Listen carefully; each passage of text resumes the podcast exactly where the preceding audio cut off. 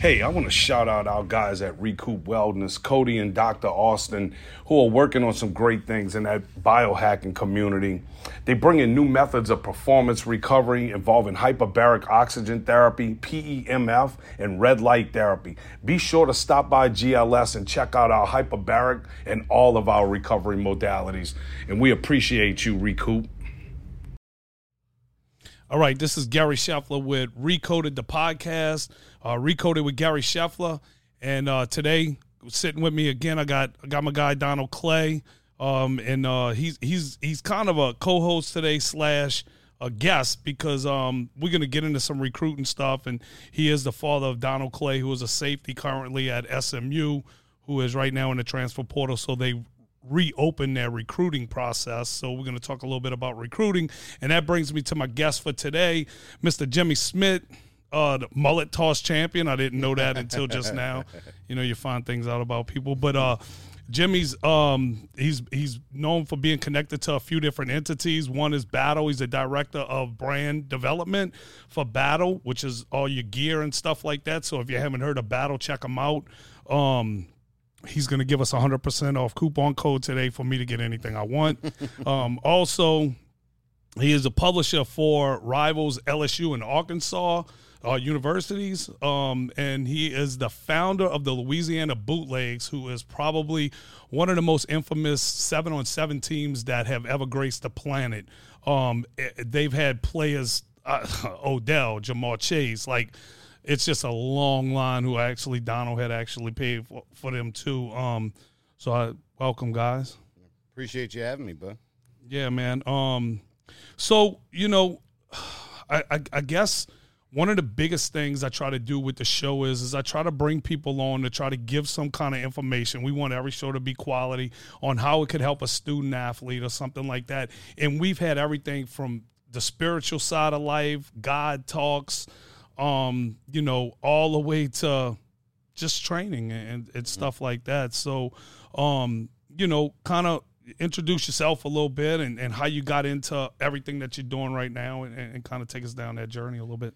Yeah, like most of us, you know, as a young adult, didn't know what my path would be in life. Um, and then I was running a shoe store in Jacksonville, Florida, mm. and a, a, couple Jaguars players came in, and we just started talking ball. And at the end, uh, guy Kyle Brady, a former tight end for the Jaguars, pulled me aside and said, "Man, your football knowledge is is really high level. You know, uh, do you do anything with sports?" And I told him I should, I should, but I don't. And uh, and he just said, "You should look into it. How old are you?" And he asked me those questions. And and after he left, I just started thinking, like, what am what am I doing in life? I'm selling shoes, love sports. Is this what I want to be? And he kind of yeah, yeah, exactly, yeah. right. I'm, I'm putting on shoes. I was working at a Journeys Oh, right. Yeah. Wow. So I'm putting wow. Chuck Taylors. Well, it's cool when you're young, right? You get right. the, yeah. you know, everybody wearing Dude, Doc Martens. I had 300 pair of shoes because I mean, a third of my paycheck went to discounted shoes. You know, so. But um, but I did know some people in radio. You know, I grew up. My my uncle, my next door neighbor, was Buddy Diliberto. Old, oh, okay. Old Saints yeah. broadcaster, right? And so I was always, you know, interested in being in that line of work. Mm-hmm. And uh, and so uh, after he left, it just it, it marinated all night long. And the next morning, I started thinking, who do I know? How could I tap in? How could I get in? And I called a guy by the name of Max Emfinger, who's one of the early scouts, you know, mm-hmm. before there was rivals and so on. Uh, Max Emfinger had an All American list and rankings for USA. He was dealing with high school athletes. Yeah, high school okay. athletes. He was a former Cowboys scout, so he was rather established and experienced. So I reached out. Um, his son and I went to high school together, and just said, "Hey, man, I I'll, I'll work for you. I don't care what it is. I just want to get in the business. I work for free." And then that was the beginning. And then from there, uh, I got hired by a scouting service and started building databases and selling those databases to colleges, and then writing player evaluations, and then doing radio shows for draft day, and it just kind of evolved in time, mm-hmm. you know. And then the seven on seven idea came up, and I was the first to build a team with the Louisiana Bootleggers, and and just been kind of plugging away for a while. Went into writing and media 12 years ago, been doing that uh, for the last 12 years. Worked for NOLA.com for a while and, and now Rivals and, and just trying to have my hands in a little bit of everything. You know, it's, it's a rewarding field that I'm in dealing with young athletes. And I know you can speak to this as well. Mm-hmm. When you take a kid and you can do your part to help elevate them, whether it be through health or whether it be through recognition, mm-hmm. things I do. Um, when you see them succeed and you see it play out in front of you, it's really rewarding. Yeah. You know, so so I've, I've been really lucky and blessed, and and I'm honestly, I'd probably be a traveling regional sales manager right now for a shoe store if it wasn't for that one interaction hmm. with a couple Jaguars players. And it's just kind of funny how things like that in life, you know, can can alter your path. Just that quick conversation Yeah. just completely altered my path and, and set me on a new one, and, and I'm very grateful for it. Yeah. One one of the things that you said just now, whenever you was mentioning all of that stuff, was is when you when you called that resource that you had, you didn't call in and say, "Hey, man, um, how much can you pay me to do this?" You said, Right. "Man, let me come work for you." And I think a lot a lot of our kids miss the boat. Not not just kids, like adults too. Like they miss the part of man, let me just come in there and be a part. You know, it was like when Donald came here, it was like, man, fuck, I don't care about the money. Like, get me in there, let me be around the kids, and whatever you could do for me is a blessing. Mm-hmm. And I mean, he walked away from a job making seven grand a month, eight mm-hmm. grand a month to come here to make a thousand a month at first. Right. And then, you know, as you prove yourself in in in the industry that you're trying to get in, man, money's a side effect of success, right? So you get what you need, and if you have faith, you'll always he'll provide. Right. You know, so you know, here we sit today. And, that, and that was kind of my thought. Let me in, I'll make it work. Yeah. You know, I started as that that shoe salesman as a part time job. A year later, I had my own store. You know, and I just knew, and and I had experience. You know, stepping into things that were new to me and and making it work and elevating myself. So I was confident. If somebody opens this door for me, I'm going to make something positive happen. Yeah, yeah. The the the um the process we talk about that all the time. The process is the same whether you're a shoe salesman trying to get to the top, whether you're a writer trying to get to the top, the trainer trying to get to the top. I mean, I, listen, you came in today. This is I have a three day stretch every week where I come in at seven in the morning, I leave at nine at night. I don't mm-hmm. leave like we haven't eaten yet, Right. and it's it's you know. Yeah, it be, it be like that though. It'd be like that. But it's like you you I don't even think about it. You, you know what I'm Right. saying? Because I know what I want. I know what my goals are, and and that's um you know a, another thing that you mentioned too was is um to do your part, to do your little piece or whatever. And I think a lot of people, and I know you faced it before, because we've had our own disagreements and stuff, and Yeah. and and you know in this industry it's a competitive environment all the time. But a lot of times, what what I think people miss is is that's all you're trying to do is that part. I, I'm trying to keep them safe. You know, Duck may be a mentor. That you know, the coach is going to be the coach. This shit can't be done by one person. right. it take a village, right? Yeah. It takes a village. It really does, and I think you know, it. I call it the infrastructure of, of athlete development. You're a big piece of it. You're a big piece of it. I think we all contribute to that infrastructure, and uh, yeah, it does definitely take a village. And and if anybody tells you they could do it all by themselves, that's a red flag. Yeah. That's a red flag. It takes a lot of hands on deck, uh, regardless what it is we do. You know, um, even when I write a story about a kid trying to elevate them, I make sure other media members get that story so they familiarize themselves with that athlete, and then hopefully that'll lead to them writing more stories about the kid and so on. So yeah, it's it's definitely a collective. It's a village of sorts, and uh, you know, and I'm glad we worked through our struggles. man. Yeah, yeah, yeah.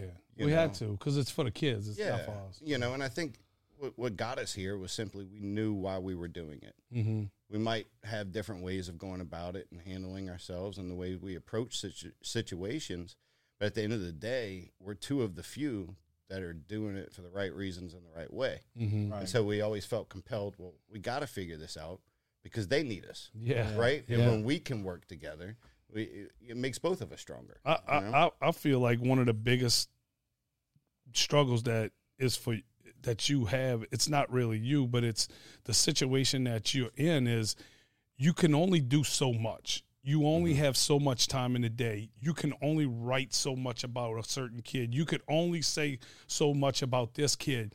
You have the you know, you've been around the bootleg organization. You founded that.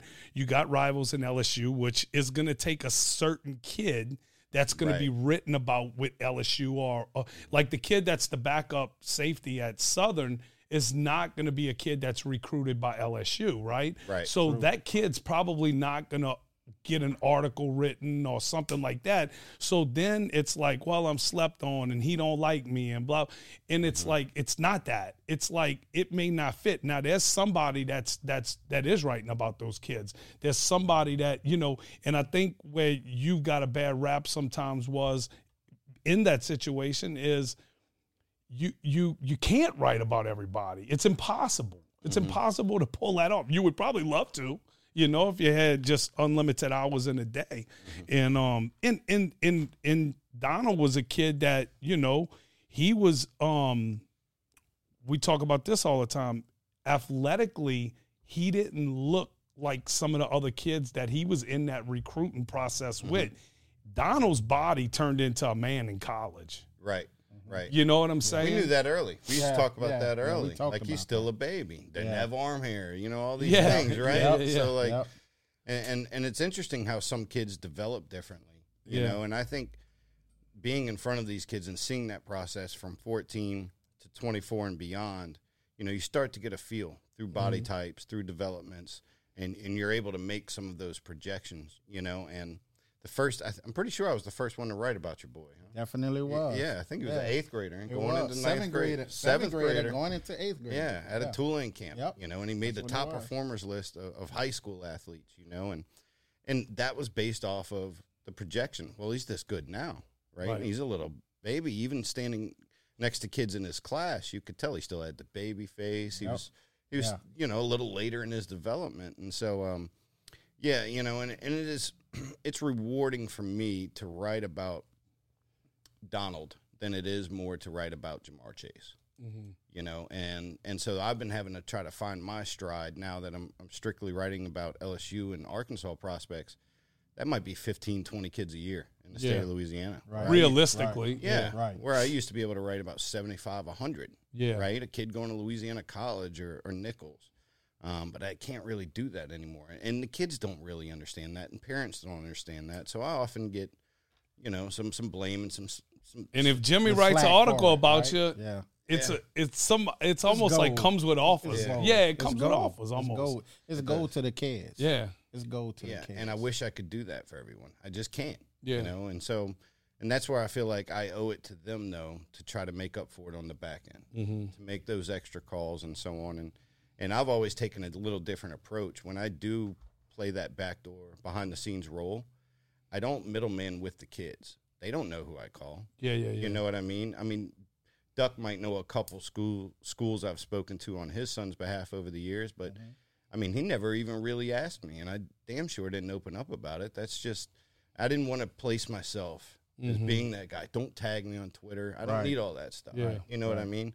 And by doing it right and being so repetitive and, and rather good at it, I will admit, I think I'm fairly good at that aspect of things. Um, I get all the publicity I need. Most of the athletes I know and that I help were introduced to me from someone that's already seen me be successful. And I think you could probably say the same with your line of work. yeah, yeah, yeah. Right. You know, at this point, um, people are handing people Word of mouth is, is is the greatest marketing tool ever. You'll never beat it. Yeah, people trust people. Yeah, any billboard you could buy won't do the same yeah, for you. Yeah, you know? yeah. Um, and and and Donald, you had two sons basically go through the process that both was unique situations. You had Donald, who we just talked about the athleticism side of it, and then Marquise was a systematic kid in a lot of senses. Like he's a little scat back. He's mm-hmm. not going to be the LSU running back. right. He's- Maybe Right. as fast as them. Yeah, he's not six foot plus, right? And Yeah. it's, it's a, a certain standard that these guys look for, and and that's understood. Yeah. And when you don't meet that standard, right, but you still you compete. You know, like you said, you you go for you go for yours. You go for what's for you in that particular spot or or whatever God God has called for you, right? That's yours. Right. Like you can't look in front of what He has for you. So And, Yeah. and and saying that now as opposed to actually being in the fire. Like It's that's what parents it's, it's, Yeah, it's way different. totally different. man. It's way different. It's that's what totally parents need to hear though Hey. because they Totally need to hear like like man Yeah, listen it's it- it's it's like you you have this kid you're going home with who's heartbroken in a sense And- like and, man and you're that parent, you know that that just want to see them be successful. You want to see them win. You want to see them have their just due. Mm-hmm. At the same time, you know we we have to understand as we get older, right? With maturity, you know, it, it becomes a, a setup where it's like, okay, what God has for them, like you can never Yeah, jump in. Yeah, you can't you can't get in front of that. But of course, you know, it was many days where we would go home and I'm understanding the work, right? I see the work ethic they putting in. I know the the things that they would walk away from to be able to go make sure they trained or did what they had to do. And then they, you know, they felt like, well, I'm not getting my just due. So of course, as a parent, you get tied into that. You get sucked Yeah. into that as well. Part You of know, feeling protected. yeah, Right? you know, you, you're the protector, right? So, and uh-huh. I, it's man, it's different. It's different because now that I'm on the outside looking in, like you know, and I get those phone calls, man, bro. What you think about this? Man, look, listen. In due time, what's for them is gonna be for them, right? They're not being slighted, you know. They're not being overlooked, you know. They're being looked at for what they're supposed to be, right? And that's that's all. you and and. I, I think a lot of times um, it's a distraction. You lose focus. They lose focus Yeah. because it's like, okay, I still got to check all these boxes every day, and if I take that emotional part of not getting that reward that I feel like I should get, because it, it to me it's almost like the kid that don't get an offer is gonna he may stay there and work work work work. It could i guess it could work both ways. Or he could say man i'm not getting offered i quit. And or, or he could sit there and go the guy that's getting 30 offers is just looking for a next offer and he forgets to go to the gym that like uh, he don't forget but he just is like gets caught up in that race and they lose their Yeah, way he- he like get that. comfortable for it, and that was the best thing that I had ever saw. You know, being stated when when they were coming up in that era, right? When everybody was like, "Blessed to receive my first offer, my second offer, my Mm-hmm. third offer," and you came on there and was like, "Man, y'all got to stop doing that, right? Yeah. You, you just be blessed to receive an offer, right? Don't don't be putting no numbers on it, right? Because Mm-hmm. then." You know, you have an obligation as well to continue to show these youngers that if they continue to work, right, then your offers will come as well. But when you go to put numbers on it, then it becomes this this look like well it's it's it becomes a material item yeah, It think. does. yeah, It does, yeah, exactly. Yeah, Yeah. yeah, And then you've got to think of how that will look to the coach that just offered you, yeah yeah. right? Oh, I'm just you wasn't worried about my offer Yeah, you just was trying You just to Yeah. wanted the number, Yeah. the number Exactly. count, Yeah. It's the body count, right? And then the and then count. and then you know you flip the other side of because we've had Dave on, Jaluk's supposed to come on the show and all, and and and those guys are like, man, we we give an offer to a kid, and then it's like, all right, what's next? Like they not even. Wait, you know they Yeah. not even they juggling the offers like y'all saying they putting a count on them and stuff. How many how many can I get and and then where does that manifest later on in life? Exactly. You, you, you know what I'm saying? Uh, Mm-hmm. is you know as the terms the kids use, I hate to even say something, body count and stuff like that. like I mean, like that's- what that's what's term, next? How many right. girls can I be with? How many of this can I do? How many Yeah. of that? You know, and you lose the quality of life Mm-hmm. inside of what you actually trying to accomplish. Somebody felt good enough about the things that you've done and, and how good you are and how talented you are and the gift that God gave you to come in there and say we're going to give you a free ride to our university and you like thank you great conversation blessed to receive number two where's number three Right. Mm-hmm. Right. I mean, and donald got seven offers one day six offers one day like you don't even have time to process that like then you got a kid out there that don't have none and he's sitting yeah, there going and that's the look. holy shit i just Yeah. got an offer Yeah, yeah. Right. my dream this kid might not have no parents we don't know mm-hmm. what what his background is where he's coming from or anything like that you know it's it's a, it's a it's a nasty world and kids still do it. Oh, Still do yeah, it. yeah, It was yeah, a trend that started. I don't know. I'd say ten years ago, eight Yeah. years ago, and it Yeah. just continues today. And and I DM kids all the time. Quit putting numbers on it. It's just not a good look. yeah You know, because perception's everything. Yeah. right? And so Joe Schmo, the general public, is looking at that like, oh, like you said, it's just a material item to Yeah. the kid. You're putting out this thing, I'm blessed, this is a dream come true, so on and so on. And then you slap that number on it, and now it just looks like, oh, what are you, a salesman? yeah Like, are you trying to convince us that this was important to you? Because that number just totally discredits Or, the whole or it situation. makes the next school look like okay, well, we're just a number, right? yeah, Yeah, okay, why that- even do we those- want to be 22? First, yeah, those Like- first six guys were just numbers, right? So Right. do we want to be number seven? Right. Okay, we're gonna buy into that. Well, no, because we're number one, right? Mm-hmm. And that's in everyone's eyes. But these kids are placing numbers on it. Like, I always said like little Gary's five, but if he, if he if he's in that situation, he starts. I don't know if I would post him. I, I you know You need maybe when it him. comes yeah maybe they- when it comes going to. time to, it, Yeah. but he go- I would. It, but but the way things are looking, he's not going to get an offer. no. No. Well, well You've again, been, you're teaching he the math be then, right? he You doing might- good with math? Now Alex may be the first NFL female quarterback, but but but uh, because he she's uh she's a beast, but I don't know, but, But you he know. a late bloomer, right? Yeah, You have could be, could You be. have, you have Could those have late those. bloomers. By the time he turned nine, he looking like the Hulk, and everybody in the world want him. yeah Yeah. You know. Yeah. So Yeah, you know. yeah. I mean, he's, he's five, Gary. yeah. Don't give up yet. Yeah. Don't give up yet, dude. He actually did get his first offer because when he was born and I put the picture up, Dave called me. He's like, "Let me be the first Let one." be- He got a Memf- Memphis offer. Yeah, didn't So, you tweet that? Yeah, Yeah, I remember you tweeting that. I remember you tweeting that. I think I might have even retweeted it. He's Probably like a put a 20, number on it. 37 or some shit. You know, that's the thing. When you get your first, say my first offer, right? And if you hit a milestone, 25 maybe, Yeah. 50, get that, you know. And what's interesting about the number count is every kid that has 25 offers probably really has 17, Yeah, 18. They They, come real. and they disappear. You know, some of them are never committable, yeah. right? And they're doing a favor Half for the somebody. staff's changed. Right. So you're making a count and you're accumulating these offers and putting a number on them that's not even really valid.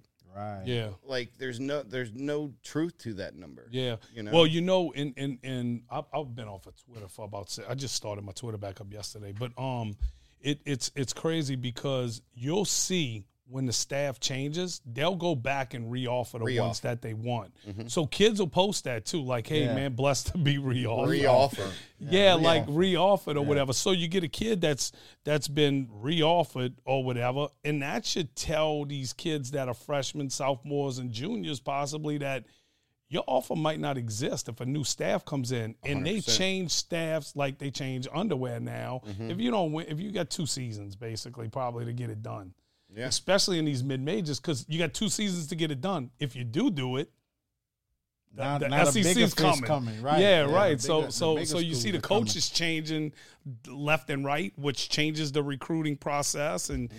and then you know you throw in the NILs and and That's everything really a changes. crazy game. Well, it's It's it's, nuts. changed everything. That's crazy. It's changed everything. It, it changed everything. It really did. You know, and and back on your point, you don't even need a whole staff to leave. It could just be your area recruiter or mm-hmm. position coach, mm-hmm. and that could have been the guy standing on the table for you. Now that he's not there, you're a forgotten piece. yeah. Let, yeah. let me let me not ask you, even a conversation in the staff room. Yeah, your, your your file's not even on record anymore. Basically, You said something just now about uh, the position, the position coach changing or the re- mm-hmm. area recruiter. Right. I know, if I'm not mistaken, like Tulane a couple of years ago went to the position coach recruiting the position mm-hmm. and not area coaches recruiting area. Mm-hmm. Is that happening in college football now? Because it wasn't, it was always area stuff. Mm-hmm.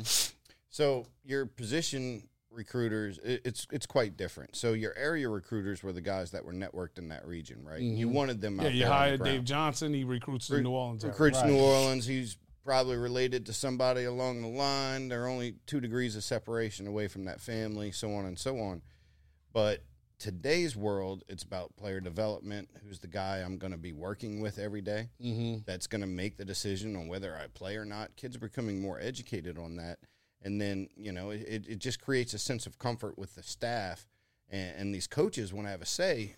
Who, you know, I'm a receivers coach. I want to have a say so, and I want to play a major role in what receivers we get. Right. And Right. so you've seen over time, more of the position coaches have tried to take that stance and and assert themselves in the position spe- uh, specific recruiting, and, and I think it's beneficial to kids, honestly, right? Because you can be re- recruited by an area, area recruiter that you'll have minimal to no interaction with throughout a, a football right, week. Right. Right. Be with the guy that's going to be in your room, teaching you, coaching you, disciplining you, uh, being the shoulder to lean on when you need help. That's going to come from your position coach. So, seeing that transition, I think it's really beneficial to the kids, and uh, and and it's definitely you know uh, kind of changed the way some dynamics are handled within recruiting. Because back in the day, it was just Frank Wilson would dominate New Orleans, right? And so on and so on. And Frank Wilson still does a lot of the Yeah, I was about to recruiting for the New Orleans area. Yeah, You know, he's heavily involved in all of it. Right. But Dude, LSU hired him before McNeese knew. yeah, yeah, yeah. So, uh, yeah, but it's some a lot of dynamics have changed uh, recently in recruiting, and it's really kind of turned it upside down. It feels completely different today than it did just five years ago. Yeah. Yeah. You know, Well, you back in it. Yeah. from That's five years Yeah, ago. you're back in, Yeah. you're in this thing called a transfer portal Yeah. that didn't even exist five years ago. And it's something totally different. like Totally said, you different. know. And I consider myself an expert on the high school side of it. I'm still learning this transfer portal stuff. Mm-hmm. Right. You know, it's a totally different approach with the coaches. The things I used to be able to say and kind of push coaches to kind of nudge them along, it's different now with the mm-hmm. transfer portal. It's two totally different conversations, even though you're talking about the same thing, getting a player in a program, but it's two totally different kind of conversations. You know, I, I think it hurt the kid more than it helped them. And and the reason why I say that is is because now you got a kid that probably would have absolutely been a recruit that now he's on hold for a minute so we could see how these mm-hmm. situations play out and then go back. So let's say that you kind of on it. Like right now, it's late. Like like to be committing to a school right now or to be signing with a school. It used to be everything happened because because uh, the way I, I saw it or whatever is I would see it play out in here is, is you had an early signing period, which wasn't always like that, right? That Right. started That's a few years ago. new. That, Yes, that right. Yeah, it's still kinda new, right. 2018. Yeah, right. So like you that. get early signing. Yeah, So like right. a lot of the dudes that are absolute studs that been courted by these schools for so long, they're they're gone. They're taken. Then you go into the late signing period where okay, well we thought we was getting this one, so we got to make sure from December to January that we lock the second choice Down to get right, him. And now then there would have been okay, well we didn't get these guys. Let's go ahead and offer this kid. He's still sitting out there and get him in. So you would see these kids signing like three or four days later or something like that because those now you got transfer portal. So at the mid mark, like you got an early signing period. So the top high school kids could potentially be gone. Um, then you got the transfer portal opens up because football ends January or whatever, and now these kids are jumping into the portal. So the guys that are sitting there that could have potentially been a, a, a LSU guy or something, he may fall down a little bit because the transfer portal might have picked up a kid that LSU's going to take instead of that guy. Mm-hmm. and and the trickle down effect's real when it comes to transfer portal. Un- unlike economics, right? It, it doesn't trickle down very well Right. in our economy, but in the transfer portal and recruiting, it absolutely does. The guy that might have got that late offer from LSU, that's now going to Tulane, just took an offer from a kid that was going to go to Tulane that might now have to wait on McNeese, and then McNeese is saying, "Well, hell." We're in the portal waiting for that kid that's transferring from Tulane that can come in and play right away. Yeah. And so you have a kid that thought he would have a shot at a Tulane or a UL who's just hoping anybody gives him a shot and may have to walk on. You know, so it's really it's definitely a trickle down effect. Um, every school's grabbing the next man's scraps and trying to make do with it, and then finding those diamonds in the rough and those gems along the way. And it's just totally. It, there's a lot of kids, and I really saw it last year and even more this year. Kids where I'd go into late into a recruiting phase and cycle and feel like, okay, this kid's too good to be left on the table. I'm going to be able to find him a home, Mm-hmm. and I can't. And it's just like, whoa, like I can't believe this happened overnight. Yeah. You know, and I have I'll have a list of 40, 50 kids that I'm I think could play on the college level that don't have an option available to them. And I used to be able to get down that list and almost take care of every one. Right, right. You know, now I'm just hoping to get halfway through. Yeah. it. And then the, kids also have a decision to make too, right? Because like even in our situation, honestly, if if, if Donald would have hit the portal early, right, he would probably know where he's going. Mm-hmm. Right. Or he would have been there already. But the fact that we was in our fourth year, right, and it was about the degree, Mm-hmm. right? Because that's what it's about at the end of the day, the degree. So okay, I'm I'm I'm gonna stay here and get my degree.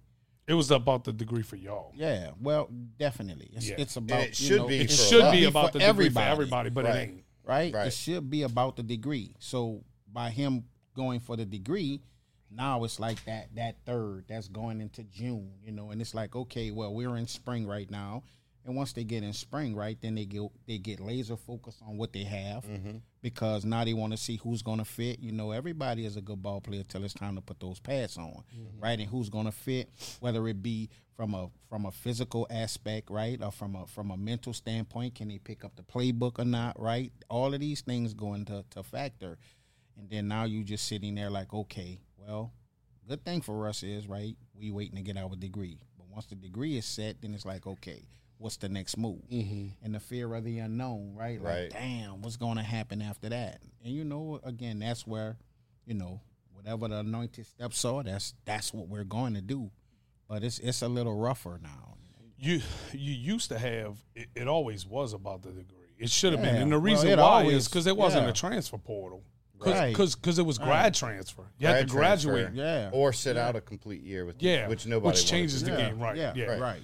Right. So now with the transfer portal, it, I think it's really caused a lot of problems. Where you know, at least before you would have graduated, it would have made them focus on school. They would have got that part. It puts out a better person in the sense of Yeah. someone who typically probably finished. I, I mean, I didn't. Fuck, I couldn't. I spent ten minutes at Delgado, but I, I lucked out. You know what I'm saying? God had a plan for me. So. But what I'm saying is, most of the time, probably the guys that I graduated high school with that have degrees probably do better than the guys that don't. You know what I'm saying? Or they have a more opportunity presented to them. Mm-hmm. Whereas, like, if you was a grad transfer, at least now we got the degree, and the Right. the school more or less did their job. Where, you know, like you said, sitting out's not. It's really not an option if you're a junior in high school. I mean, college or something. Yeah, and the coaches and the schools don't want to burn a scholarship on a guy that can't play either. Right. Yeah. And so it's it's changed those dynamics. You said something about it being the degree. If he was at n- nothing against you know in North Texas, if he was mm-hmm. at North Texas instead of SMU, who's a highly regarded academic institution, would he have hit the portal earlier? Was it the lure of the SMU degree and the significance of that specific degree? Yeah, because that's why they chose the school. Yeah, Right. Yeah. I know that played a huge role in yeah, your decision. Yeah, because 'Cause he but could've went to because- North Texas. Yeah, well, he had he had some SEC schools as well, right? Right, But- right, But right. when we step back and we really looked at it, okay, it's really about the forty year plan, not the four year plan, right? Mm-hmm. And SMU was. Man, kinda you were like, saying that line six years ago. Yeah, 40-year And- and- plan. Yeah, It's it's, real, That's though. what It's it so is. real. It's the forty year plan. It's not the four year plan. And I mean, I understand. I guess you know it's the upbringing of some kids in some certain households, right? Like, like you said, we don't know everyone's situation. You know, it might be Mm-hmm. a kid coming home every day to an empty house. He got to Mm-hmm. find his own food to eat, right? Or he got to cook for himself, or he got to go out there and make money to eat. And we don't know, you know. And then he, in their in their mind, right? Everyone says this as well. All the kids, you know, I gotta make it because I gotta take care of my mom. I gotta buy my mom a house. I gotta do this. I gotta do that. So they're being already like, you know, that seed is being planted, and some of them that's all they're chasing is is that ball, you know, and eh, It, You it, it's it's yeah, it's a you It's- know it's it's, a- why it's a- it's, it's why double-edged it's why yeah it's why just it. Simple it's why. I'd love for every kid to come through here because they have us to talk to. You know what I'm saying? They have Yeah. they have that to talk to. Where I mean, you see it all the time. You've been around the industry long enough where people are attaching themselves to these kids and they just riding the kids' coat. I Some mean, of 'em- coaches yeah, do it. some- Coaches yeah. do and it. they're Some of giving them lock advice about themselves- things they really don't know. Yeah. and then the Right, kids yeah. walk into walls. Yeah. yeah, know, and, and then the- it's And like, then the, well, damn, the what trainer's still happened? doing what he's doing, or the mm-hmm. recruiter's still doing what he, whoever it is, is still doing what they doing, and then the kid's the one that, that Exactly. lost. Right. Yep. You know Right. and that was that was like a lot of like when we got back together and then you know i amended the relationship i had with ab is because we have kids in our city that need us you Yeah. know and, Yeah. and it's Together, bigger than, uh, i mean dude i go home every night to a comfortable house and a family and my kids don't want for nothing you know what i'm saying and Mm-hmm. and it's like man I, i'm being selfish like i gotta change the way that i'm doing things and then what starts to happen is, is people start to reach out and they like, man, I saw blah blah blah and this and that, and I'm like, yeah, you know, and you never know what doing that might change somebody else's life or something. So it, it's it's another thing too is is the um what happens I think a lot of times with these kids with these offers is the coach the head coach right? It's almost like he's sitting at this desk. I'm the head coach and y'all my recruiters and y'all go out and y'all y'all talking to these kids and y'all recruiting and y'all doing this and that. And then i'm like oh you could get donald clay? Yeah go go get him.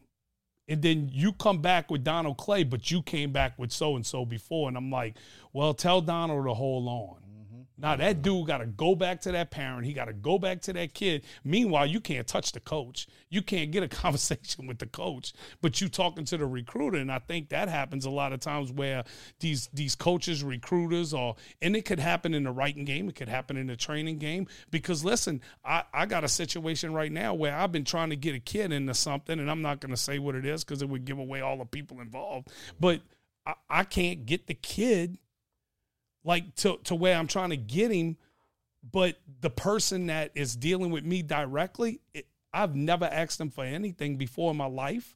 and they keep they always said, man, anything you need, anything you need, anything you need. You know, man, I don't ask for much. Mm-hmm. And then I go and I ask them, and then he's like, well, it's this one and that one, and it's an organization. It's not a a, a school or nothing, but the kids. I wouldn't speak on a kid. I'm not asking a favor. The kid's legit. Mm-hmm. Like he could do it as as well as anybody that you know is is out there right now. He's just an underclassman, so they not even they don't even want to look at him. But I think he snuck his way in anyway. So mm-hmm. It it scares me when I see people who aren't very versed in the recruiting game getting behind a kid and trying to play that role mm-hmm. because there's so many little mistakes you can make. And one of the things I, I learned early on is quit trying to force a kid on a school, right? Because ultimately, if they're not jumping on them, they get paid. they don't want him. Yeah. They- yeah, they get paid big bucks, right? And you know, and and then that kid goes and he doesn't play and he doesn't enjoy his time, and then he becomes frustrated, which is their worst enemy, Right. Right. right? And so on and so on. And it's like, well, you know, if if I would have talked to him about, hey, man, I know you've always dreamt of being at LSU, but you could have been a star at Tulane, you know, and and and so you sit back, and I, I had some of those experiences early in my career, and I felt like I played a role in his failure because I wanted to make him happy, eh, you know, and probably at the same time say, "Look what I did," right? Right. Yeah. As a young guy trying to Yeah, make yeah, an yeah, imprint yeah. in the business, but It's like a parent. Yeah, Like you're being a parent. Like you don't Yeah. discipline your kid because it feels a certain way. right. You're, Yeah, you're then you fail worried a kid, right? Yeah, Yeah. you want to be the friend instead Yeah. of the dad sometimes, you mm. know. So, yeah, it's a, it's a tricky process, and and I tell people that want to help kids all the time, learn as much as you can before you're the one sticking your neck out for that kid because you're going to end up setting him back more than you realize, maybe even more than you're mm-hmm. helping by making these little mistakes, giving bad advice here, saying the wrong thing here, you know, because uh, these coaches are, are very skeptical when they call on kids, right? Mm-hmm. And they want all the little details. And if they see a little red flag, and it could be just from an outsider that's a third party that's playing a role, that could be the difference in them deciding to offer or waiting to learn more Right. right? Mm-hmm. Like, who are these people involved? They don't even seem to know what the hell they're talking about. Yeah. But yet here they are trying to make decisions on the kids' behalf, and so those schools will pull back. So mm-hmm.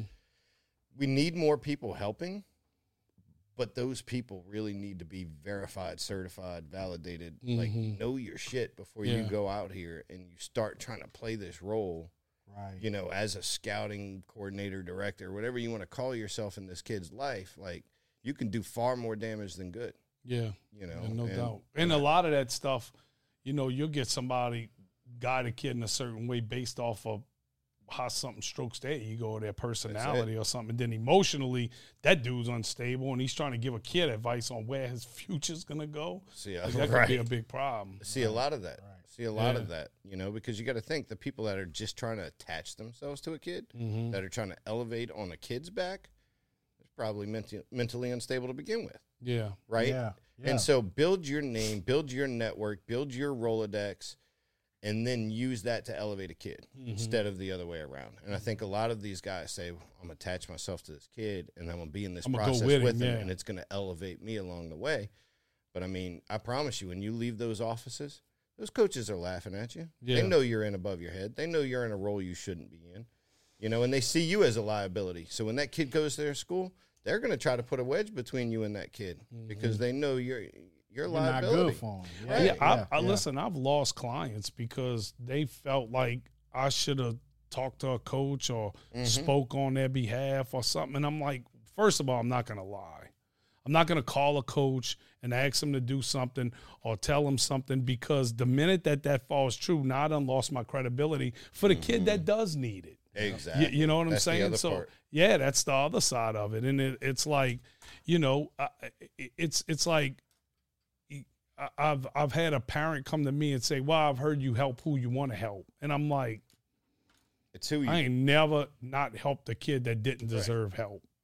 Mhm. So whoever gave you that is probably somebody that Unstable. they probably didn't have no Yeah, offers. yeah. like Or I can't upset. like that. The, like the the a kid with twenty offers, he's probably talented, right? You know what I'm saying? Like Mm-hmm. I don't think you mistakenly get twenty offers, just like Right. you don't mistakenly get one offer, Right. You, you, you know, like there's a there's a level of talent that's involved in it. There's a level of behavior and education and all of these things that come together that I don't have no control over. And then the other thing is, is as a trainer out there, like word to any trainers out there that's young, don't attach yourself to a kid because when the kid fails, you fail.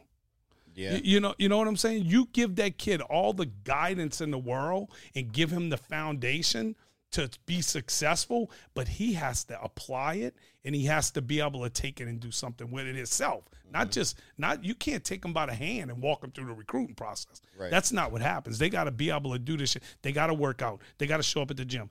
They got to do their schoolwork. How many kids? The first thing that I ask kids when they come in is, man, how's your grades? Right. Good. You getting recruited? I got two offers.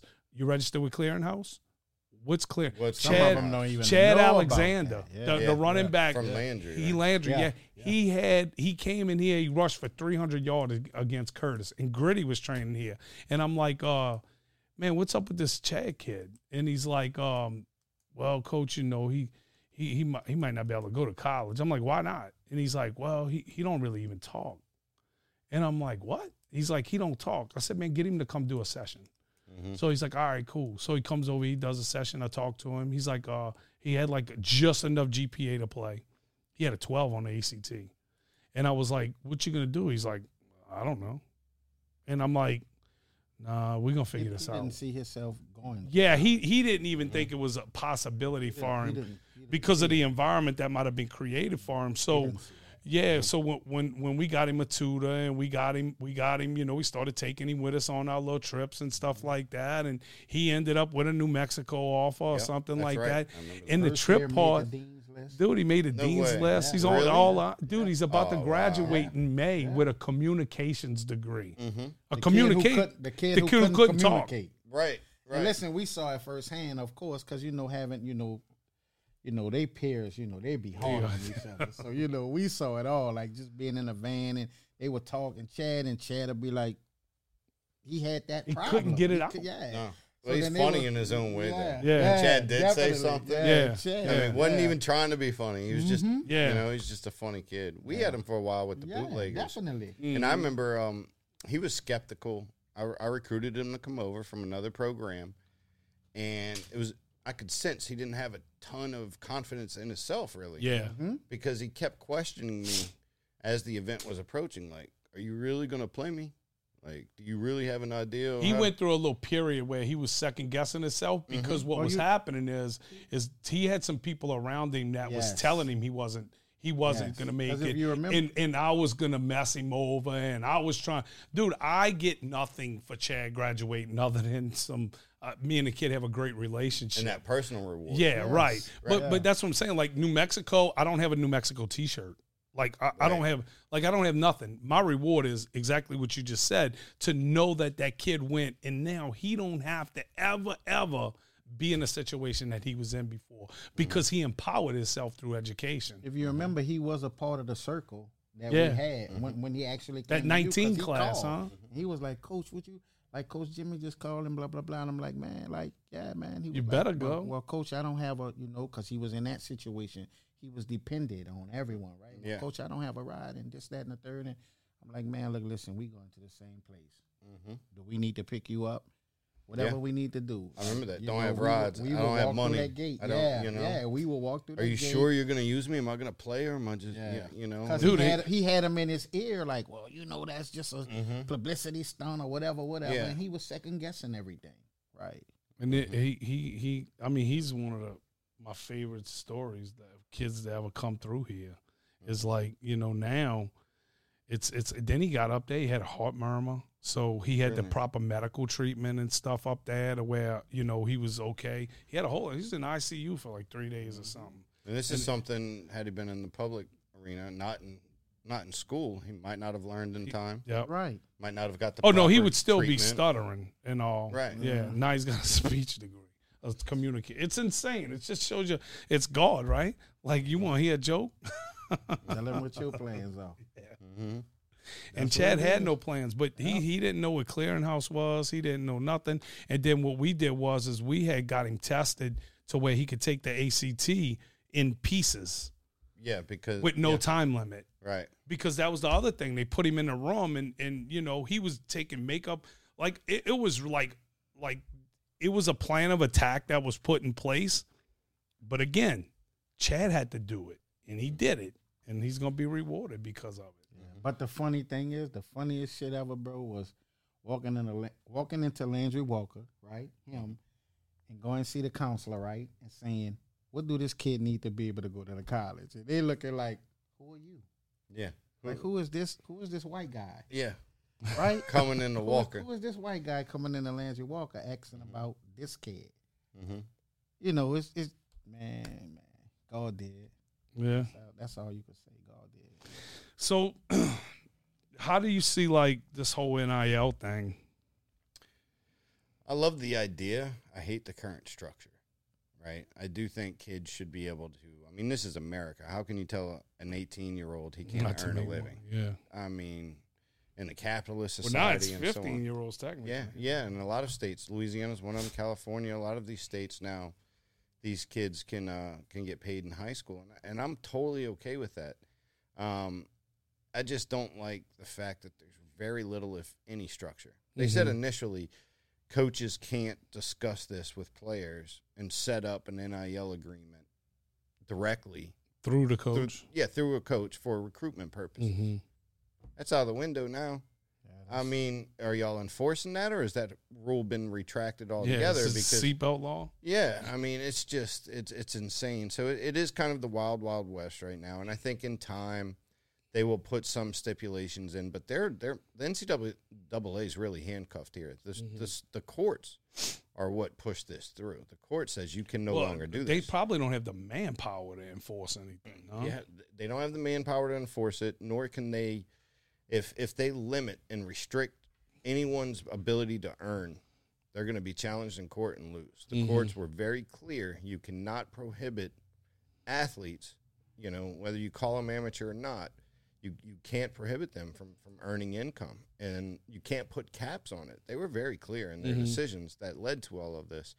So I don't think they can ever really put this cat back in the bag. Everything they've explored, um, they've been told by lawyers, like, yeah, y'all could enforce that rule, but as soon as it gets challenged in court, we're going to lose again. And they just spent millions and millions and millions of dollars fighting this this this losing battle. They don't want to go back in those courts, you know. And to think it all started from Ed O'Bannon, the UCLA basketball player, that was tired of them That was using 30 years ago. yeah, huh? and that's how long this court battle took. Yeah. You know, he's been fighting it, saying, "Hey, you used my likeness on the Somebody cover of one too. of your games." Ed O'Bannon and somebody. Yeah, there were a few others, but I think Ed O'Bannon was the one that He really led that charge. Yeah. And uh, and it just, you know, in time they just basically gave up. They had no more fight. They, there was nothing else they could stand on. So I, I don't know if they'll ever be able to change it. Honestly, I think it's just going to be a free for all. But here's the truth of the matter, and what people need to understand: this happened illegally for decades. Mm-hmm. Oh, yeah. Yeah. So Yeah. now at least these promises are now in the form of guarantees and Contractual, yeah. contracts, so the player's protected. It's above board. It's it's legal. Mm-hmm. You know. So I mean, you're only seeing what we always knew was happening prior. Mm-hmm. right. You know, and instead of a seventy-five thousand dollar bag of money being delivered on Yeah. National Signing Day, you know, it'll be a promise Mm-hmm. and a contract Mm-hmm. and some protections for the player. You know, so uh, it's really changed nothing than other that it's become visible now. You Yeah. know, so Yeah, it's it's. I, I I put you know I'm not going to just give nobody no money, so I I I've kind of put my own thing together, and I have a bunch of kids on them right now. Um, Mhm. like Barryn Sorrell at Texas and all of that, and and uh, Donald, and and I got a few kids where we built a do-it-yourself website where it's basically an affiliate program. So these kids have customized links. They post on their story. They become our marketing, and they put Right. the story out. They put the link out. Anything that's traced back to their link, they make thirty percent of. Yeah. So pretty they they making sales. So they got to actually do something Mm-hmm. to to make the money. right. And then work. the, the high school kids that are doing it, they're they're actually coming in here, and naturally, a big part of my thing is is you got to do the training. So Right. you, you know, we we we training them up and stuff like that, and and they getting the links and they trying to pro- promote it. It hasn't really like went over really big. I have a few coaches that are making some good money doing it, But um, from the NIL side of it, I, I- haven't had too many kids make any kind of decent money with it. But I think it's just a matter of time because I'm, you know, Goda becomes a household name. That'll Yeah, change. you're getting there. You're getting getting there. I mean, you keep doing the things you're doing, and you know, and you see the interviews now with Jameis Winston and these things, and and his praise for you. And I know I've sent you a couple kids recently. Yeah, what a, I heard the kid played this weekend, huh? Yeah, played really well. Yeah, no, feels, no feels problem. Great. Feels great. This Better is- recognize. Hey, I wish I, recognize. I wish I'd have tapped in before I had my back surgery. You yeah, know what I because mean? you you was oh, when, Oh, I was when you crooked. sent because you I was a trained over Trey mark. Palmer. Yeah, Trey Palmer was about over to have back Palmer. surgery. yeah. He kept having that little pinch, that sciatic nerve. Yeah, Was L four, L five? we clean him. We clean him up. Well, they they'll pin it down now like a, a lumbar issues or, or something, but it's all compression and That's it's it. Mm-hmm. it's really it's a lot to do with the weight room and how these kids are the behavior in the weight room, meaning the hip thrusting and stuff compresses the spine. I'd like to say mine was from the weight room, but it was, Yours was sitting too much, yeah, probably. probably. Yeah. Honestly, right, Sitting and being on a computer and driving sixty thousand yeah, miles a yep, year. Yep. I mean, in the car, yeah. And then it was on your right side or your left side? left side. Left side. It became permanent. That shooting pain that you get, there's so much scar tissue in there that that shooting pain just stayed. Yeah. And I was like, okay, it's been like an hour now. Is this thing gonna go away? It Didn't go away for two months. It, it's something to do with the way you sit, because everybody pokes their right foot out. And it, that's a whole nother Mm-hmm. podcast. But um, no, and and I, I think the NIL too. One of the things that me and Donald used to talk about with the whole thing was is um, it may make the NFL a little bit better because somebody that's going to be responsible in high school and college and and all the way up to the pro level, some of the bad behavior might get weeded out of there through the NIL. through the NIL because now they're gonna have the money to go make mistakes. See, I never Yeah. thought about it Yeah. like that. Yeah, Yeah, we talked about We that. we we was Yeah. like that was why they did it at, Yeah. at one point. Yeah. Like we figured, like you know, yeah, you have the you have the ones who really that's their dream, that's their passion, right? To see that NFL logo on them, but then you have the ones who, per se, just chasing the bag. yeah. One, So of, if they, one of Maserati. Yeah, yeah, so like if if they get to get to the bag before they get to get to the league, then their true personality comes out Mm-hmm. before, you know, like because again, you have a certain character, you have a certain line that you have to walk on Mm-hmm. those, you know, because you know those conversations trickle all the way down. Okay, what's this about this kid? What's this? How was his? How was his first pamper change? Whatever, you know, they go Mm-hmm. into depth with it. But for the kid that that's able to get that NIL and they get a nice lump sum of money, then if that's what they were chasing, then that's gonna show. Yeah. You know. No, and you learn, I guess, financial literacy to, through it as well, yeah, right? yeah, yeah. So You I- better. Well, they say that we wanna. yeah, they say the average NFL career is three years, it's th- it was Three, it was years. three. Yeah, three, four years. might So, be I mean, less now. Yeah, how many of That's those? that's just strictly off of how long they last in the league. That's not even making mistakes. And like you say, financial literacy is a big play in it, right? Because even the kids that's getting those NILs, a lot of them are not being told that you're gonna have to pay taxes on that. Man, I had one of those conversations. Yes, with a kid. lot of them yeah, that don't because I know W that. nine. Oh so my for God. them, N- yeah, so for 1099. them NILs, right? So then you get this kid who get this big sum lump sum of money, right? And now they listening to whoever. Okay, now they going to get this and this and this and this, and now they didn't spent the whole wop, right? And then at the end of the year, They I was like, the- okay, boom, now you have to pay taxes on that, and They need to didn't do take it out immediately Yeah. if they're going to protect them kids. They mean, need to take that, That money. should be automatic, Right, right? well, That's it that's should a, be. and that's a step should be like a paycheck. That's a step towards okay. So for the NIL, you know, okay, look, listen, if this is the money, then like, listen, we're gonna take this out and set it on the side because a lot of them kids Do don't know students that. pay taxes? On that kind on of that, money they on do. that on the NIL Yeah. stuff they do. Yeah, Is is um that's something I never thought about. Was was do, do they um not only pay taxes, but is it is it a gift tax or is it a uh how does that go down? Is it a salary? It's a, it in the form of salaries. That's That's, what it how is. it's taxed, just like income. Yeah. You know, and So they you gonna gotta lose name- a third of like, it. So like he just yeah, because they don't have children to claim. yeah, like he said, you know. like he said, Well, name, image, and likeness, not. right? This your name, your image, and your likeness. You can't You're being you can't paid for stop a kid from being paid, right? Right. This is what they're being paid for. So just like like he said in the in the in the conversation of being an American kid, right? Um, taxes is a part of that. yeah, big So part. you know they get this money and then they just like okay, boom, boom, boom. They they hit whatever they hit and they blow it all. And then when it's time to when they come back to them, like then they like, damn, well we didn't know that. Yeah, I mean now it's it's like looks like I got you know I got so in 26 I Jakeem Stewart's in here, Jabari Max in here, Jackson Fields is in here. Like I got a great freshman class, 26 class right now. Then 27 I got uh, Nigel Marshall, uh, so I, I got the number one D tack on the con- like these kids are all up there, like they potential millionaires in three years. Yeah. So it- it's like now the conversations that we're having is like, if you forgetting your shoes, if you forgetting to do a homework assignment, what the fuck are you gonna do with a million dollars in your pocket? What you gonna forget then when Right. when the things that you're working towards don't seem as important? Mm-hmm.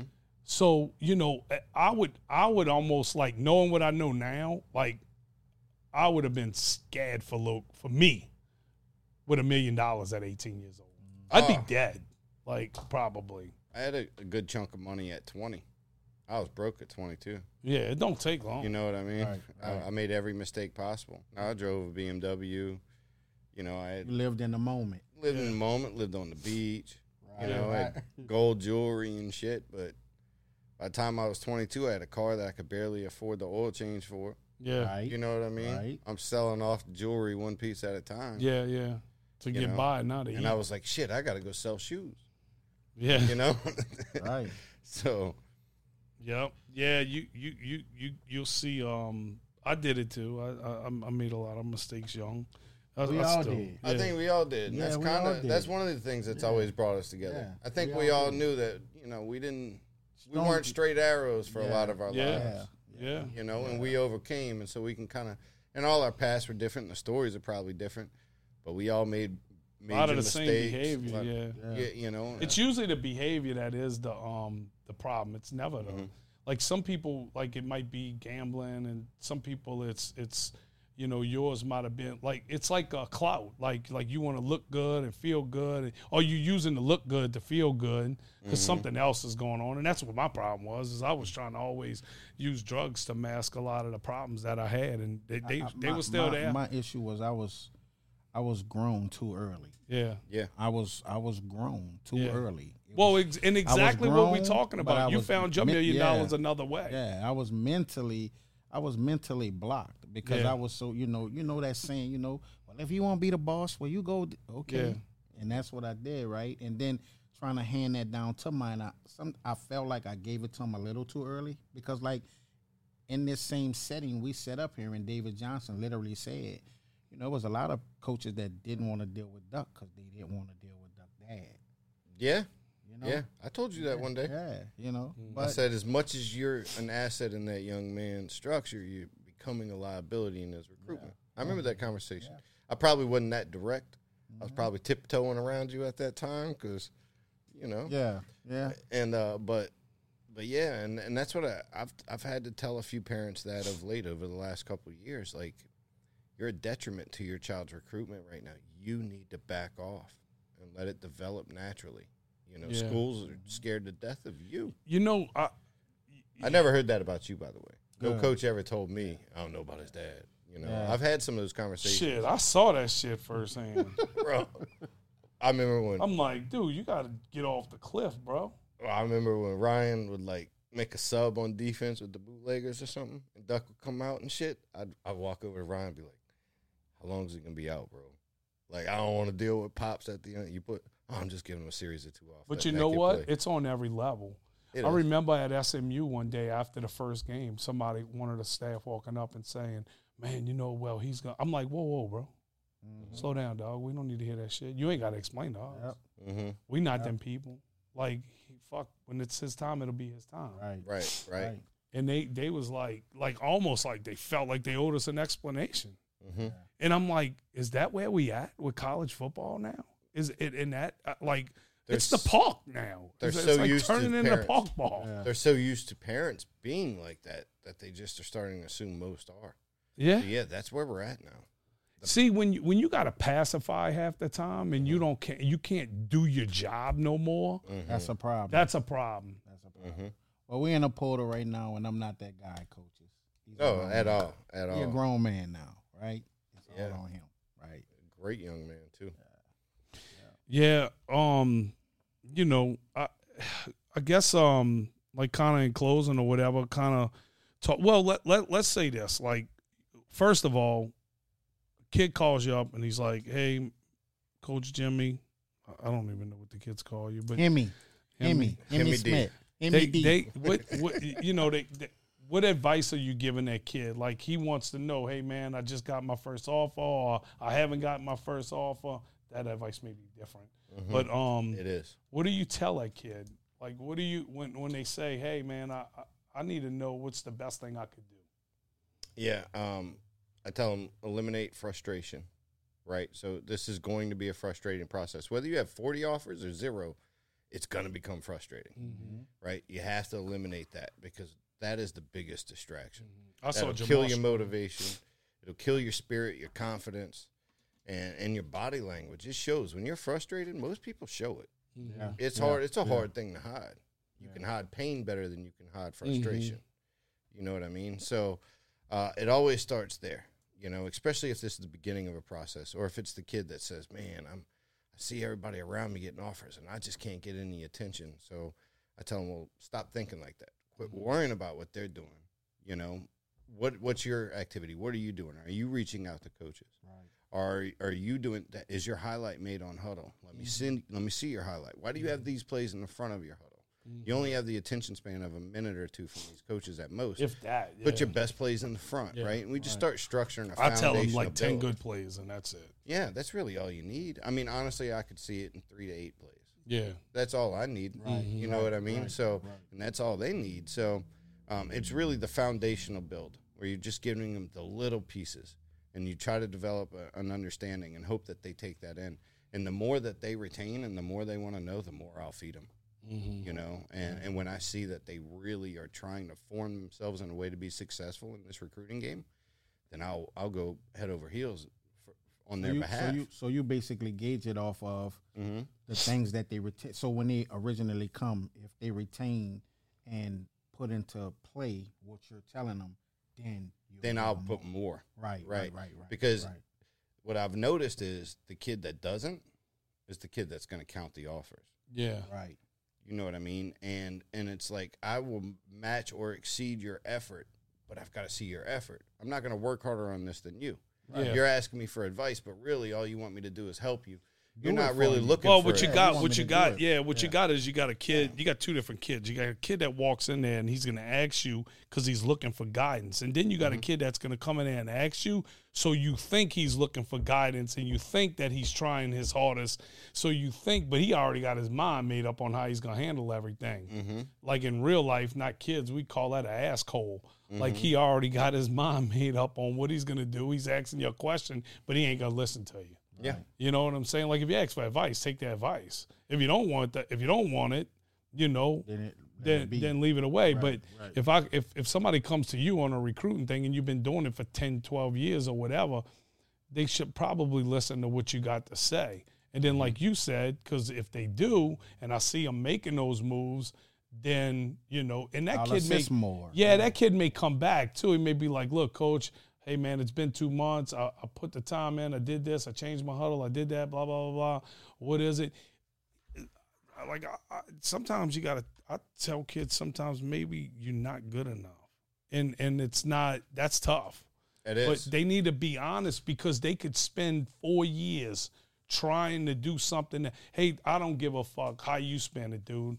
I could go out there in the gym and I could try all I want. I'm not dunking. I'm Right. never gonna dunk a basketball. no, at four foot fourteen. No, dude, it's not gonna happen. You know what I'm saying? So it's like I could spend my life trying that, or I could go figure out another way to be a part of that. Right. You know, we've had a couple of kids come through here that was like, "Hey, bro, you super smart. You got a high ACT. Maybe you should get into the sports agency side, or maybe you should get into the Mm-hmm. management side, or maybe you should do this, or maybe you could become an athletic trainer or a medical still could person. be around the field. Yeah, and right? you, you, could still be, in that game, in that right? world, Yeah, but it's football different- as the player brand, may yeah. not be for you. Right. And and sometimes I, I think that that kids need to hear that stuff. That's such a hard balance, though, right? Because you don't want to take the hope away from them. yeah. right? You don't want to snatch that from them, but you also want them to live in reality Because if you live in reality, you're going to limit your frustration, your disappointment. And those are the things that derail you in life, right? Mm-hmm. So it's this balancing act, you know, and that's where I really try to get a feel for the individual.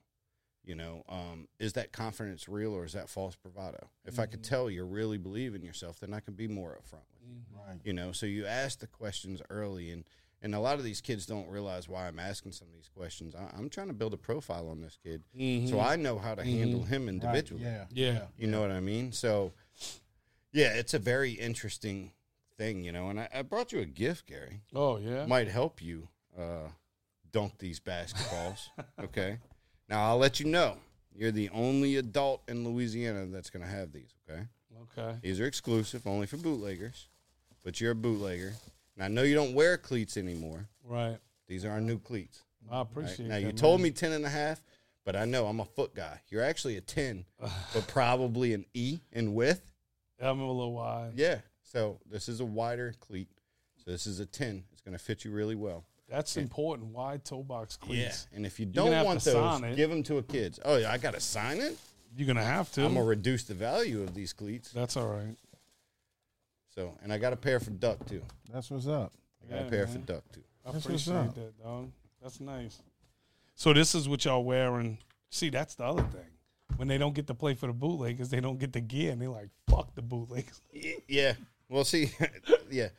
You know, You can't win, dude. If can't. it's some, they gonna find a reason for you not to win. You, you know what I'm Yeah. saying? I make sure the kids, they all know they get it, but the ones that ask before they decide if they're playing with us, that's a red flag for me. Right. Right. yeah, You know what I mean? Yeah, so yeah, like I and I mean I can get my hands on anything for a kid, you know, and send any kid I want packages anywhere in the country.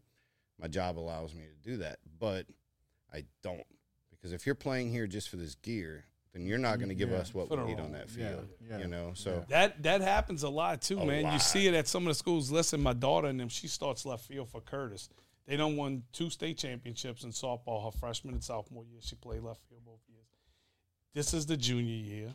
You got a group of some younger kids that's in there, and they lost to Mount Carmel, I think, for the first time in four years. Mm-hmm. And I'm like, it's kind of like the little trend that Marquise and went through. Yeah. And you got a few kids in there that understand that tradition over there of winning Mm-hmm. and excellence and all of this stuff. And then you got some kids that come in there and they think, shit, I'm at Curtis. I'm going to win a state championship. gonna win. And we got Nike and we got this and we got that. And guess what?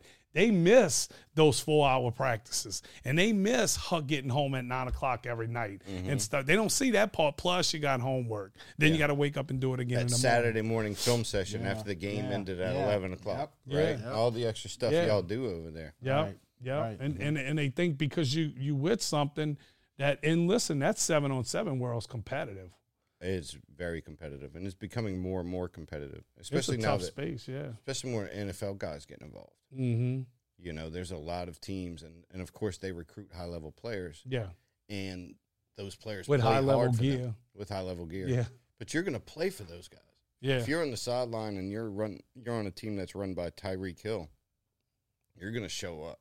yeah, You know Yeah. what I mean? Yeah. So yeah. That's the last person you want. They say, bro, give him my shit and get out of Yeah, here, because that's yeah, what he's gonna say. yeah, so. don't run. I'll catch you. yeah, You know? right. You can't get away from Tyreek Hill. Yeah, so uh, you see a lot of those guys, and, and and I love seeing it. Honestly, it adds some validity to Mhm. the whole sport. Mhm. Um, when 'Cause you it have, It's good to end. see them guys shows back the- yeah, back down yeah. there though. Give I wish back. one of them would Working give to back. us. Yeah, They think we have it like that, you know. So and I, I've never asked, but damn, yeah. you know, I, I have some of our former players that are sponsoring other programs, Mm.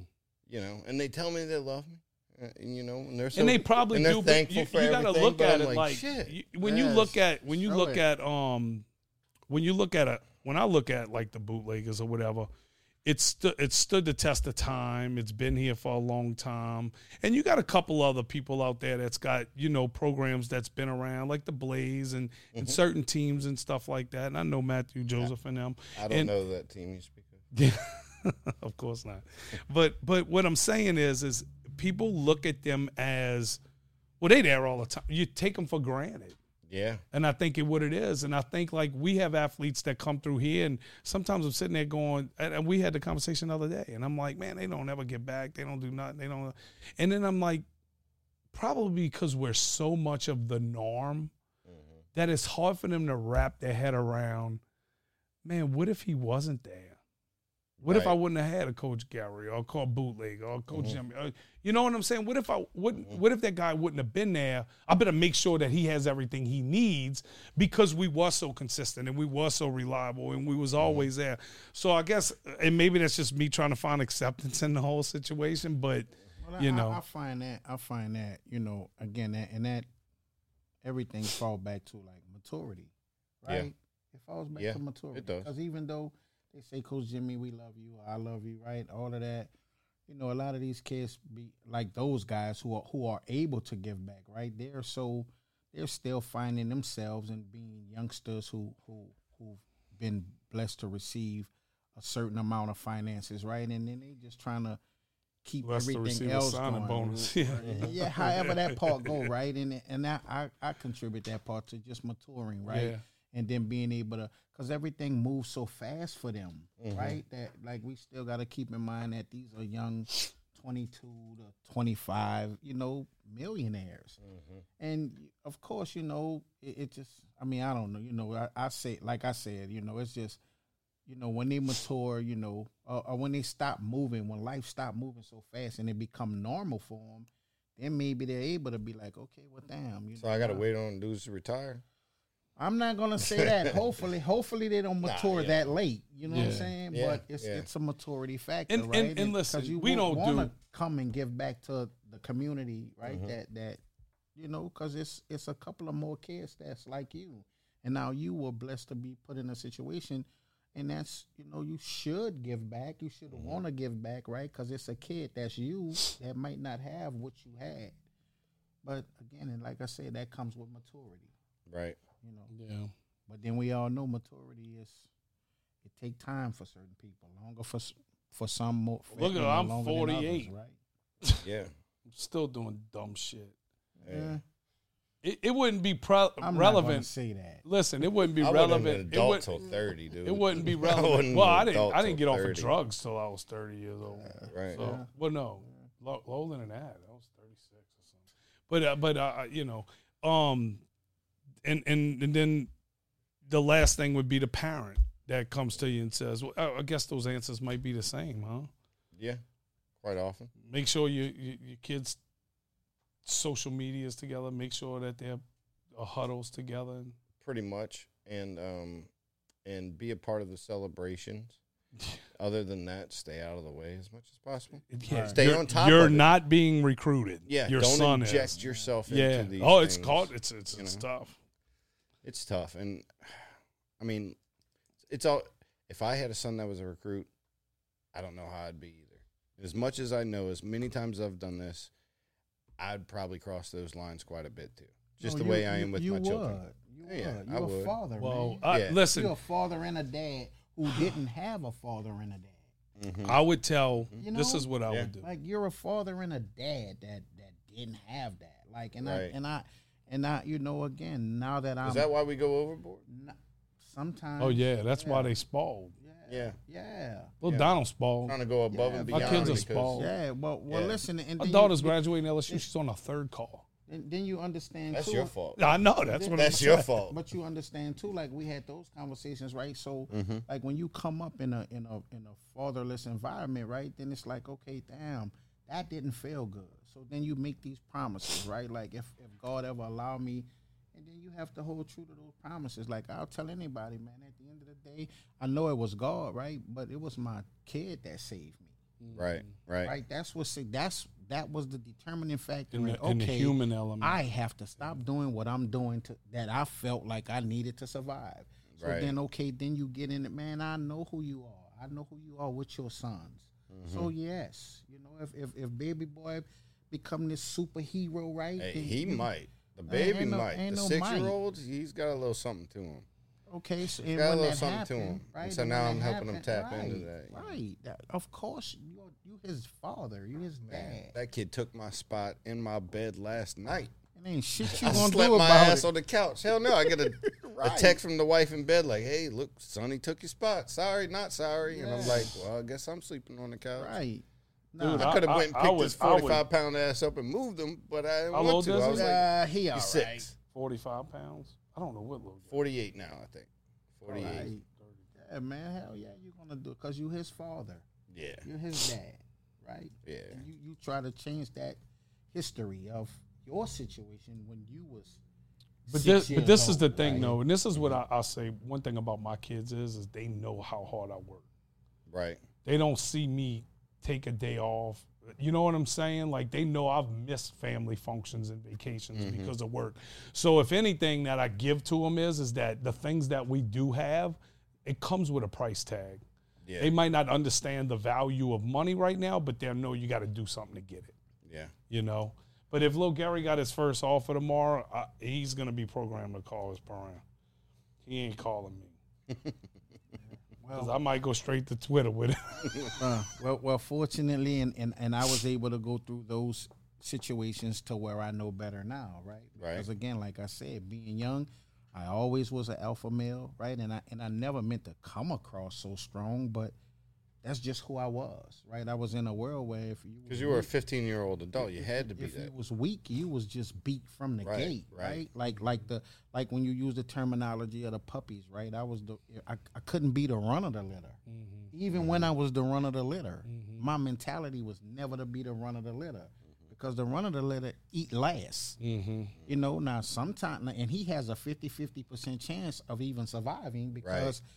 First of all, he's Malnourished. malnourished, right? And then he's eating the leftovers of. Oh no way! So even you know, and, and and listen, not just in this sports Whatever world. they don't want. Listen, not just in the sports world, right? And not just going through the recruiting process. I bumped heads a lot with the school mm-hmm. because they, you know, and and I wasn't. It wasn't meant like I wasn't intentionally just being like because that's, but that's just how it came across, right? Mm-hmm. And I, you know, like look, listen here, we here for school. We not here for ball. So then I was able to transition into the 40 now four, right? That was the decision when we made a decision on a school. It was the 40 year plan. Okay, who's going to help you in the long term when you have family, mm-hmm. Right. right? But that I bumped heads a lot with the school with mm-hmm. the same way, and it wasn't intended, but it Yeah, just yeah, yeah. like You was I doing your just best. always was alpha, right? But mm-hmm. this is the only way I knew how. Well, Jimmy, tell them where to find you on social media. Yeah, I actually. You find me on Twitter at Jimmy Detail, um, at Hemi D Smith. Jimmy Hemi D Smith. I'm sorry, man. I'm trying to relate to these younger. Do you kids. have an Instagram? I do. Um, my Instagram got shut down, but we have the bootleggers Instagram that we rebuilt recently. I'm not a huge social media guy, um, which is odd being. in- Well, you get media, tagged a lot. right? I get tagged a lot and so on, and I'm more of a retweeter of other people I support. Right. Um, I used to put a lot of opinions out there and so on. I just I don't I don't like people enough, man. I got to be honest. I don't like people enough. I hate comment sections. So like at this point, probably not that active on social media. Yeah. Just stay away. Just stay away, man. Stay Um, away. all right. Well, I appreciate you coming. Appreciate and, you and, know, having I, me, man. it's- I know it's a little ride for you, you know, and I appreciate you coming in and enlightening us and, and sharing your wealth of knowledge and your experience in the in the game. And um, you know, Donald, I appreciate you as always, and you stuck with me anyway. So, but this is Coach Gary, recoded the podcast, recoded with Gary Scheffler, and we'll see you next time.